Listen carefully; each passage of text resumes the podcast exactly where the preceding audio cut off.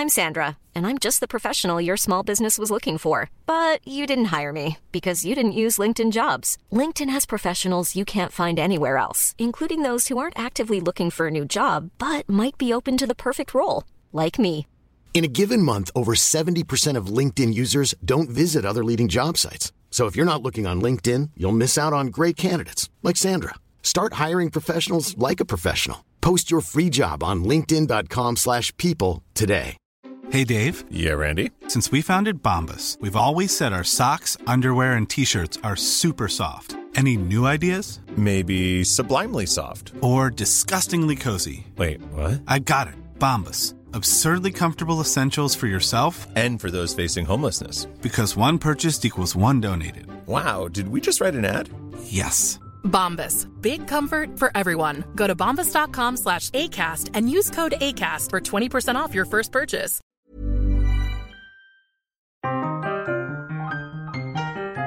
Hi, I'm Derek O'Reilly, and for over 30 years I've been a licensed London taxi driver.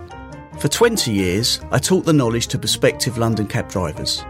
During this podcast, I'm going to be joined by experts who are going to bring the forgotten and secret history of London to life.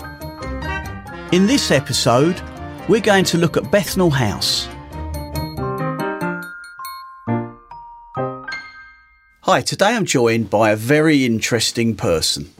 Hello there. I'm David Charnick. I'm actually a tour guide in the London Borough of Tower Hamlets and also in the City of London. I've lived in Tower Hamlets all my life and I teach tour guiding there through the local council. Hello once again, David. How are you? I'm fine, thanks, Derek. Good to see you again. Right, I've got some questions for you this this morning. Um, driving around, certainly when I'm in the Bethnal Green area, um, I come past the Bethnal Library, Bethnal Green Library on Cambridge Heath Road. Mm-hmm. The building looks quite old for a, sort of a library. It is. I mean, the library started in the early 1920s, but the building itself goes back to the 1890s and it wasn't actually built as a library. Okay, so would you like to tell me what it was before? And another interesting question I believe the park in front of it is called Barmy Park. Does that allude to anything? Yeah, that's your clue, really. It's uh, a rather uh, cruel local nickname for the park. But the library building that survives is actually the only fragment left of the Bethnal Green Lunatic Asylum that uh, was in action from the 1720s through till 1920. Oh wow, that's interesting. Is um when you say a lunatic asylum, so was that the building, or was it smaller or bigger, or or how did that develop? It was substantially bigger, Derek. Uh, what we've got there is just a little dormitory wing that was built in the 1890s. But the hospital itself was uh, quite considerable. It was one of the biggest institutions of its kind in the country. And who would have funded the building of that institution? Was it built specifically? No, uh, it actually was a big sort of manor house out in what was then the sticks in the countryside in the 1570s. And it was taken over in the 1720s by a man called Matthew Wright. And like all these establishments, it was run as a business. And in fact, it was a family owned business uh, when it closed in 1920. And all the inmates were moved away, actually to Swindon in Wiltshire. So who would have funded him? Where would he have made his profit from? Well, there you go. Um, do you mean the original person? Yeah, the original person. I mean, presumably in the 1780s, um, there wasn't sort of a national health service, so I'm wondering where the money came from to pay for inmate stays. There were two types of inmate. There were the private inmates and the paupers who were on the parish, as it were. In the uh, sort of Georgian period and so on, there were these little establishments that were called madhouses at the time, and they were popping up, but they were only in a certain area. They were sort of Bethnal Green, round to Hoxton and so on, and round to the parish of St Luke's on Old Street. So it was kind of a little crescent of these establishments. And they took in private patients, uh, patients obviously in inverted commas, and also they took on paupers from specific parishes. So In the case of Bethnal House, the main parishes were Marylebone and St George's Hanover Square. And they didn't have this kind of facility, so they would send their uh, their poor people who were in need of some form of care, and they would send them to these buildings, and they would send money to them. Although, of course, the money largely went into the master's pocket because the amount of care was negligible. It, to be honest, it wasn't care at all. I was going to ask you about that. So, presumably, there would have been limited medication and limited help to help these people get back to some sense of lively normality. There was very little medication, nothing to do with their conditions. You know, they didn't have um, didn't have uh, drugs and they didn't have therapeutic activities, that kind of thing. What you had was restraint, force feeding, and neglect. So the only medical attention would be local doctors who would be brought in to uh, supervise from time to time and uh, carry out small procedures like uh, removing toes lost to frostbite in the winter and stuff like that. So the conditions must have been very, very bad in there. They were gruesome, certainly for the uh, the paupers on the parish. You had the private people as well, as I mentioned, and sometimes they were they did have genuine psychological problems, and other times they were what's become known as inconvenient people, people that um, that the family or other people wanted out of the way and it was effectively a way of imprisoning people. So once you were committed to this institution, how did you gain release? You didn't, not really. Certainly if you were a pauper, because you know nothing would be done to improve your condition, and also you were the the master of the madhouse was being paid for having you there, so they wanted to keep you there. Oh, I suppose yeah, that makes sense. The more inmates he had, the more profit he was going to make. Yep, and they would cram them in as well. You know, there, there, was no idea of living space. You just shoved them all in, as many beds as you could into a room, and so on. And just going back to the history of the building itself, you said mm. it wasn't built as an asylum. Um, there was somebody living there prior to that. Can you tell me a little bit about him? Yeah, his name was John Kirby, and he was a businessman of the City of London. He was a grocer. And at that time, London was the city. You didn't really get anything outside the city. Uh, in the following century, the 17th century, you start getting development heading westwards, like Covent Garden, Lincoln's Inn Fields, Leicester Square, that kind of thing. But you don't get anything heading eastwards. And so it really was countryside.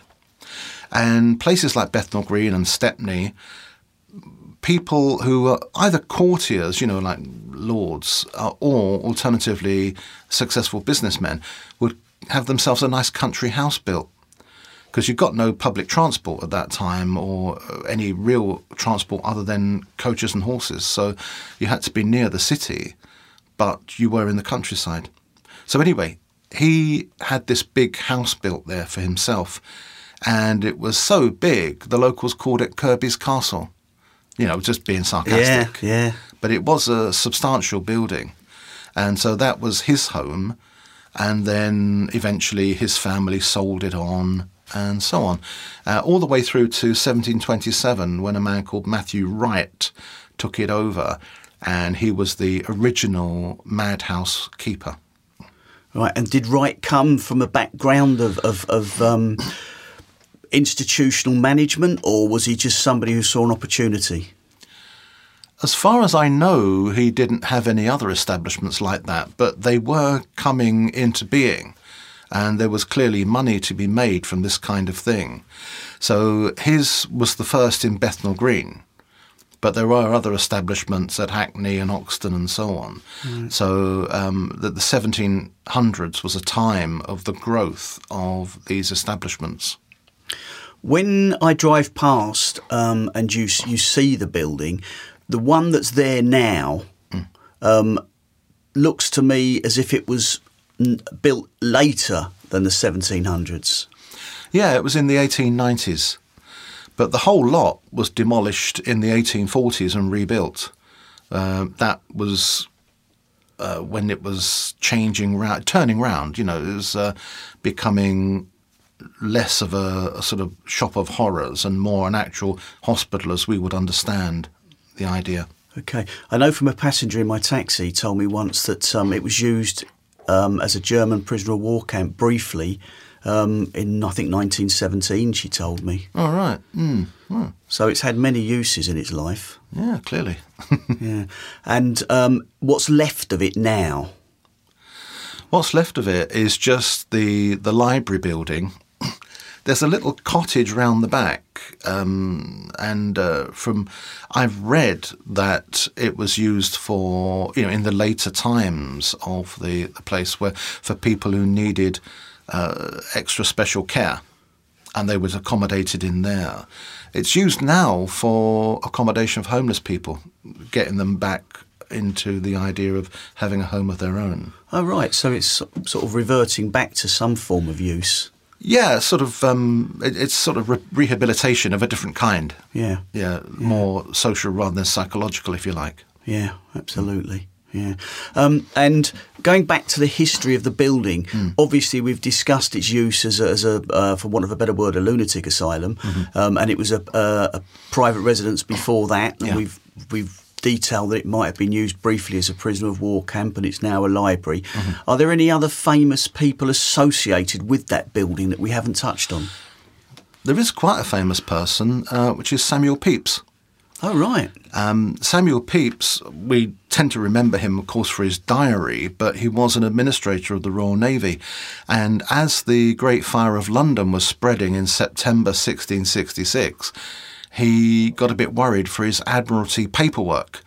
And so he bundled it all together into barrows and took it eastwards to Bethnal House.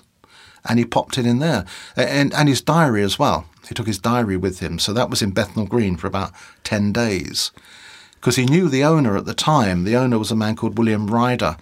He was a contractor who supplied hemp and rope to the Royal Navy. So he'd met Pepys on a number of occasions, and Pepys actually records going out there to dine in Bethnal House, and he's very complimentary about the, the quality of the gardens and so on, and also the quality of the women who were available at the time.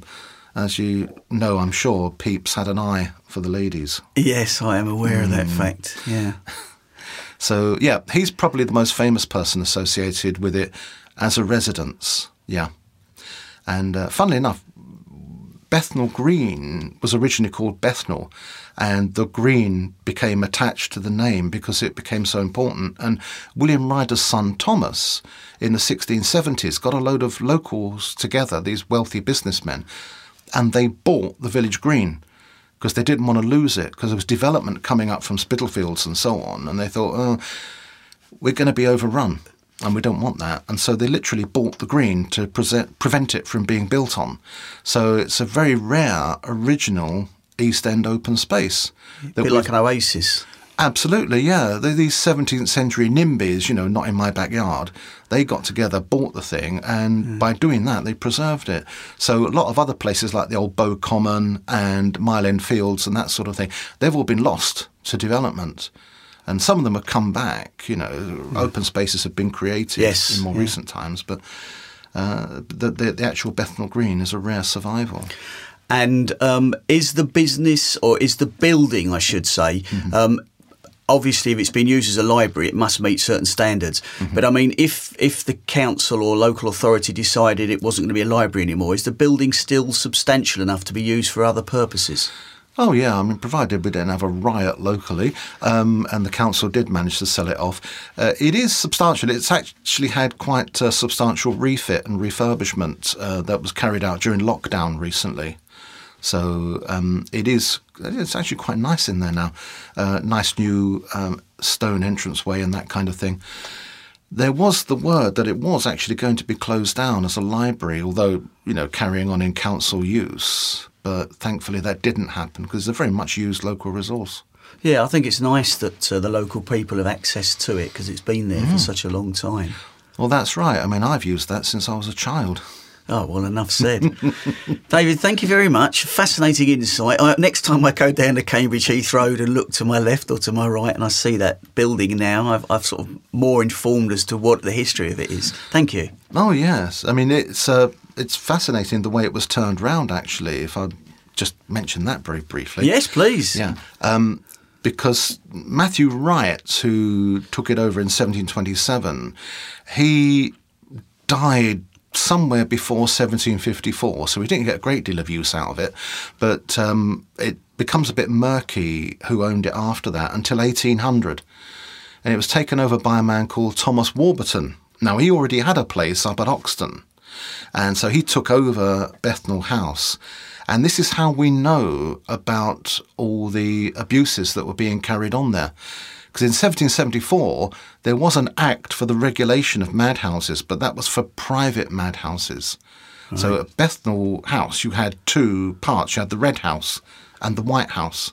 So the Red House was for the um, the private people, and the White House was for the paupers on the parish. And there was a lot of Hey, Dave. Yeah, Randy. Since we founded Bombas, we've always said our socks, underwear, and t shirts are super soft. Any new ideas? Maybe sublimely soft. Or disgustingly cozy. Wait, what? I got it. Bombas. Absurdly comfortable essentials for yourself and for those facing homelessness. Because one purchased equals one donated. Wow, did we just write an ad? Yes. Bombas. Big comfort for everyone. Go to bombas.com slash ACAST and use code ACAST for 20% off your first purchase. I'm Sandra, and I'm just the professional your small business was looking for. But you didn't hire me because you didn't use LinkedIn jobs. LinkedIn has professionals you can't find anywhere else, including those who aren't actively looking for a new job but might be open to the perfect role, like me. In a given month, over 70% of LinkedIn users don't visit other leading job sites. So if you're not looking on LinkedIn, you'll miss out on great candidates like Sandra. Start hiring professionals like a professional. Post your free job on linkedin.com slash people today. Millions of people have lost weight with personalized plans from Noom, like Evan, who can't stand salads and still lost 50 pounds. Salads generally for most people are the easy button, right? For me, that wasn't an option. I never really was a salad guy. That's just not who I am. But Noom worked for me. Get your personalized plan today at Noom.com. Real Noom user compensated to provide their story. In four weeks, the typical Noom user can expect to lose one to two pounds per week. Individual results may vary. Planning for your next trip? Elevate your travel style with Quince. Quince has all the jet setting essentials you'll want for your next getaway, like European linen, premium luggage options, buttery soft Italian leather bags, and so much more. And is all priced at 50 to 80% less than similar brands. Plus, Quince only works with factories that use safe and ethical manufacturing practices. Pack your bags with high-quality essentials you'll be wearing for vacations to come with Quince. Go to quince.com/pack for free shipping and 365-day returns. Of agitation in Parliament that the 1774 Act didn't go far enough. It only regulated private inmates, not the paupers. And the upshot was that in 1815, a parliamentary select committee was established to look into the problem. And that looked into a number of establishments, but particularly Bethnal House. And so they had another um, select committee the following year, 1816. And it threw up so much about Bethnal House that 10 years later they had another parliamentary select committee looking specifically at Bethnal House. The whole focus was that one establishment. And the things that were going on there like people being chained to their beds and so on, and uh, they were cleaned by being swabbed down with a mop and things like this. Uh, there were cases where, as I mentioned, you know, you would have doctors coming in to take off toes and occasionally feet because of frostbite, because these places weren't heated.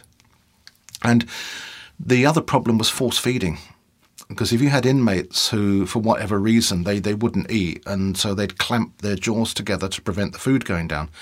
So what they would do, they had this um, like a metal key that they would force between the teeth and then turn it to open the mouth. So inevitably, teeth would get chipped and broken through that, and then they would force feed them using a thing like a teapot, but with a long spout. And the trouble is, the spout was too long, and uh, there are records of people being choked to death by being force fed. So all these things came out, and Warburton was brought up before uh, an inquiry in 1827, and he was really cagey. You know, he'd been real blustery and stuff in his uh, sworn statements beforehand, but when he was actually up in front of a, a committee, uh, like a lot of bullies, when they actually get face down, he was suddenly lost for words, you know. And the upshot was that um, that brought through the Act of 1828, which regulated uh, paupers and paupers treatments. But by that time, Warburton had had enough, and he'd handed the place over to his son John. And John Warburton was actually a doctor. And when he took over, he started turning the place around. He actually, curiously enough, he got um, as his assistant a fellow called, fellow called Charles Beverley. And he was a, a naval surgeon who was out of a ship, but also a polar explorer. So he was a man of substance, you know, well, absolutely, a, a man of mental substance and uh, and some parts, as they say. And the two of them turned it round, and they demolished the whole lot, as I said, in the 1840s, and had it all rebuilt. And they brought in things like therapeutic exercises and tasks and so on, put in a billiard room and a library and all sorts. And so by the mid 1840s, it was actually quite a decent establishment.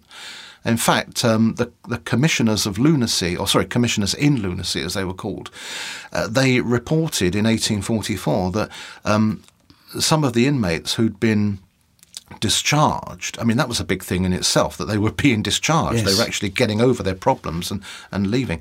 Uh, but some of them, they couldn't get work. And so they were allowed to come back and they were given a bed and meals while they were looking for work because it was worried, they were worried that if these people couldn't get work and couldn't support themselves, then they would just have a relapse and be back to their original condition. So they were sort of like day patients almost. That sort of thing, yeah, yeah. So from being, you know, a house of horrors, really, it was turned round and became a model hospital. Did the Act um, implement inspections, for example? So could these people have turned the clock back if, if, if they'd have wanted to, or did the Act ensure that these premises were inspected to make certain they conformed? Official inspections, yeah, because there were expect- inspections, um, but these could be managed. You know, the. Um, Ah, okay. I mean, this is how a lot of the uh, the abuses came to light between the 1816 Select Committee and the 1826, because some inspectors from Marylebone Parish was Marylebone, and St George's Hanover Square, as I say, they were the two parishes that sent most of the uh, inmates to Bethnal House, and they turned up, and Warburton wasn't there. And Jennings, the manager of the place, he wasn't there either. And Jennings's wife took them round, and that's how they actually found places that Jennings wouldn't have shown them. I understand. So they mm. must have been appalled at what they'd seen. I mean, basically, they were paying for this as well, even if it was for paupers. That's correct, yeah. So once that got out, St George's Hanover Square sent some people down as well to have a look round, and and they knew more what they should be looking for now, and they and they actually managed to get through to a, a wing they didn't know existed, and this is called the crib rooms, and this is where the patients were tied to their beds, and so on. Dreadful. What um and what time or when did the last inmates leave Bethnal House? At what point or what time? Well, that was 1920 when the place was closed. Uh, and at that point, it was still owned by the Warburton family. So it was still a private concern. Um, but they were moved out when the place closed down in 1920 and they were moved out to Swindon in Wiltshire. And then most of the complex was demolished and a new housing estate was built there, the Bethnal Green Estate, which was the first housing estate built by the Metropolitan Borough of Bethnal Green. But the the little um, dormitory block that we've got now, that was saved in order to make it the local public library. And as I mentioned, there's that little cottage round the back as well. They're the only two fragments of a considerable institution. Yes, yeah. I'm obviously pleased to see something remains. and It's used for better things nowadays. Mm, that's right. Yeah. We've mentioned um, inspections. Are there any sort of specific cases? Did any of the inmates manage to keep diaries or records of their time? The big sort of revelatory text is one called A London Citizen Exceedingly Abused, uh, which was written in the 1730s by a man called Alexander Cruden.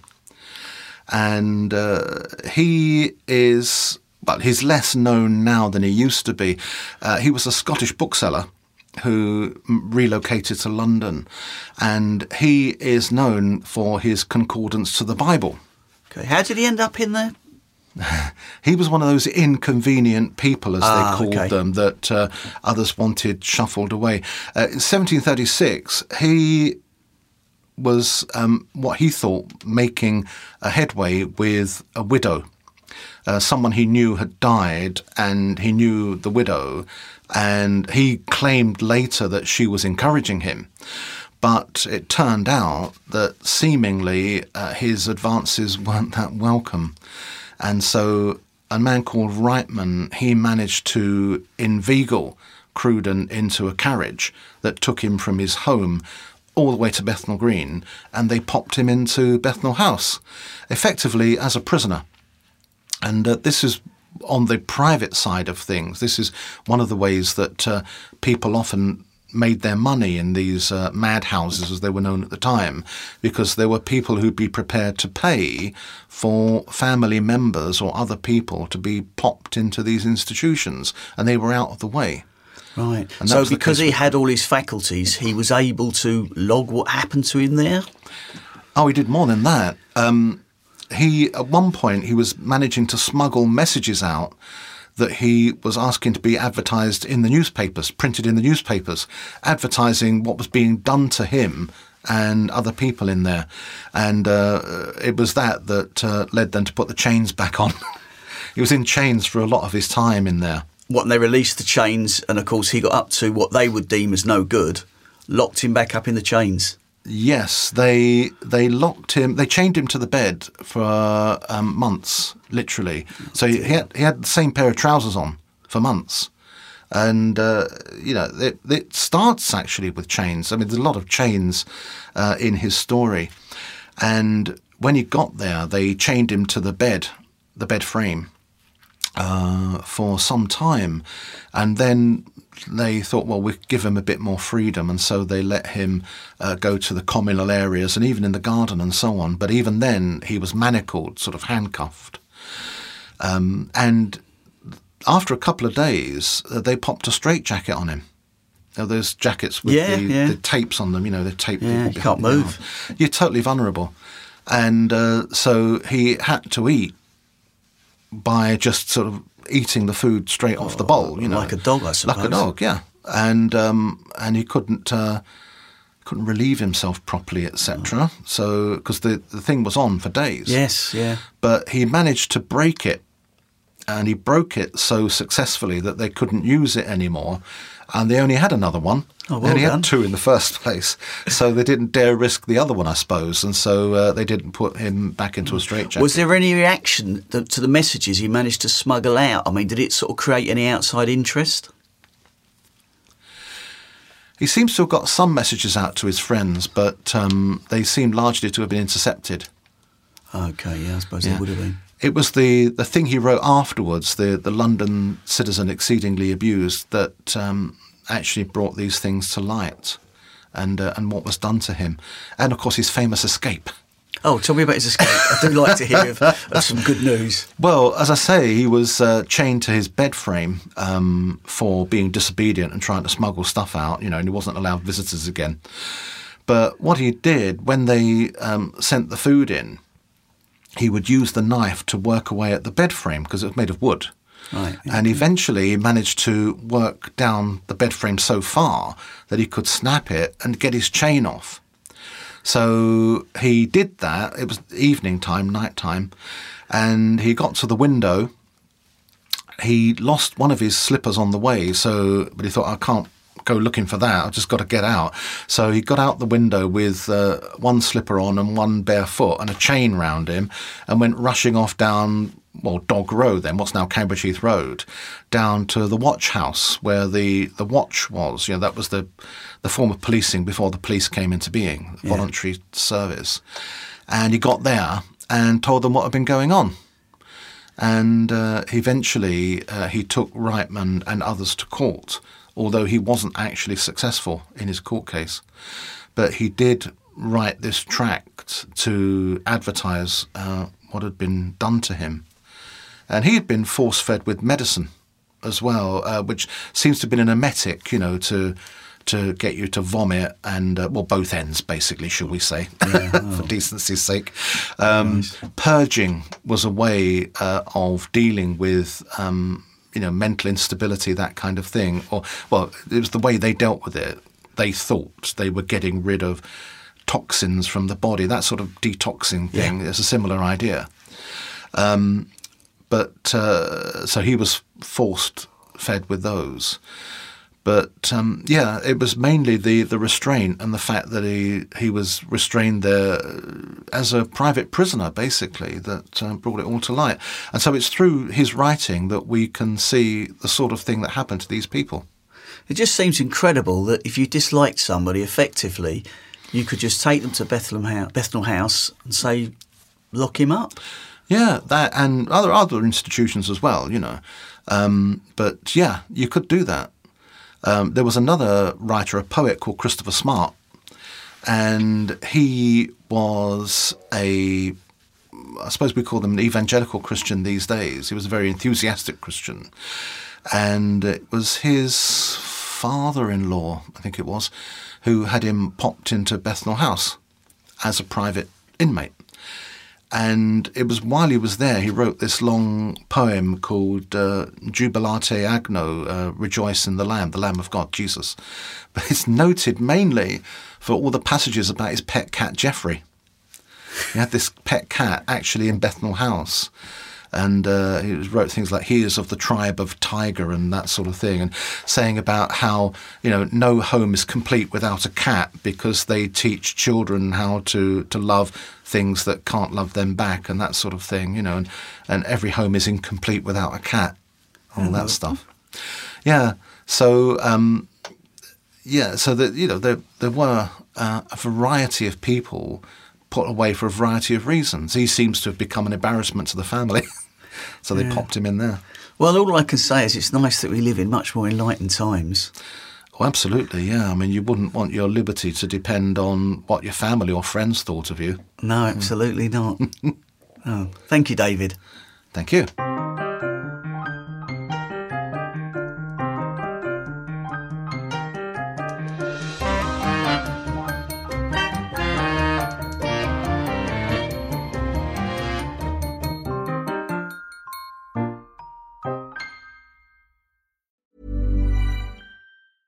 Planning for your next trip? Elevate your travel style with Quince. Quince has all the jet setting essentials you'll want for your next getaway, like European linen, premium luggage options, buttery soft Italian leather bags, and so much more. And it's all priced at 50 to 80% less than similar brands. Plus, Quince only works with factories that use safe and ethical manufacturing practices. Pack your bags with high-quality essentials you'll be wearing for vacations to come with Quince. Go to quince.com slash trip for free shipping and 365-day returns. Hi, I'm Daniel, founder of Pretty Litter. Did you know cats tend to hide symptoms of sickness and pain? I learned this the hard way after losing my cat, Gingy. So I created Pretty Litter, a health monitoring litter that helps detect early signs of illness by changing colors, saving you money and potentially your cat's life. Pretty Litter is veterinarian developed, and it's the easiest way to keep tabs on your fur baby's health right at home. Go to prettylitter.com and use code ACAST for 20% off your first order and a free cat toy. Terms and conditions apply. See site for details. Planning for your next trip? Elevate your travel style with Quince. Quince has all the jet setting essentials you'll want for your next getaway, like European linen, premium luggage options, buttery soft Italian leather bags, and so much more. And is all priced at 50 to 80% less than similar brands. Plus, Quince only works with factories that use safe and ethical manufacturing practices. Pack your bags with high-quality essentials you'll be wearing for vacations to come with Quince. Go to quince.com slash pack for free shipping and 365-day returns.